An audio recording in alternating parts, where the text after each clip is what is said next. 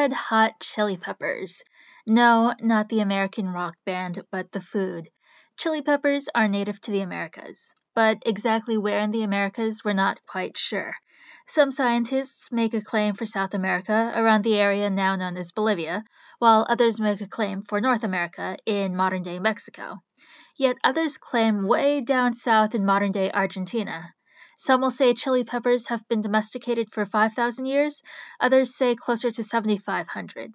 It's hard to say whether some chili pepper residue in ancient pottery dishes actually means they were domesticated or farmed. It's possible the chilies were gathered in the wild.